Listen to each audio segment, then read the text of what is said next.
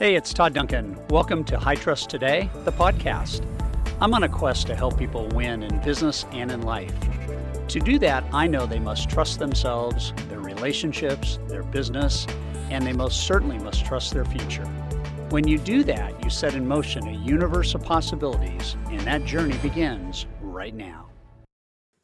And we have this kind of appetite for speed and we don't reconcile the idea that most of the time speed is not good until we get it right so that it is good.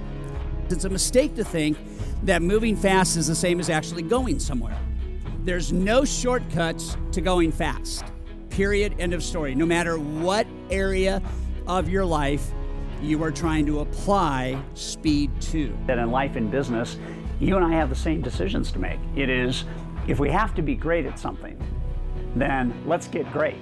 But in order to get great, we have to have the right attitude and the right perspective that every time we don't do it according to what our definition of great is, is either a wind to lift us up or it is a weight to push us down. And you, my friend, have to make the decision on how you interpret life's outcomes. In selling, in life, every setback, I believe, every breakdown, I believe, is a formula, or there at least in there lies the formula for a breakthrough.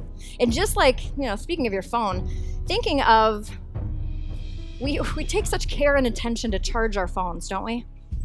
Oh, I mean, we do. We take way more care and attention every night. We carefully put it in its charger and, you know, make sure that it's all juiced up. And if during the day it's feeling run down, we bring it to its special place and we make sure that it's, you know, doing okay. Do we do that for ourselves? No, we don't. Why don't we do that? So think about what's draining you. For me, it's my phone.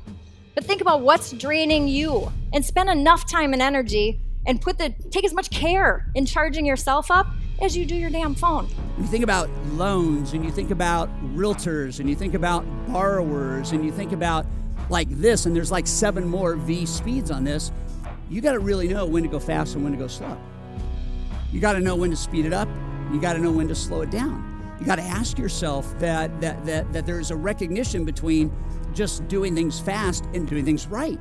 You are far better off, I believe, in doing things right than you are just ticking a box and saying, I got it done.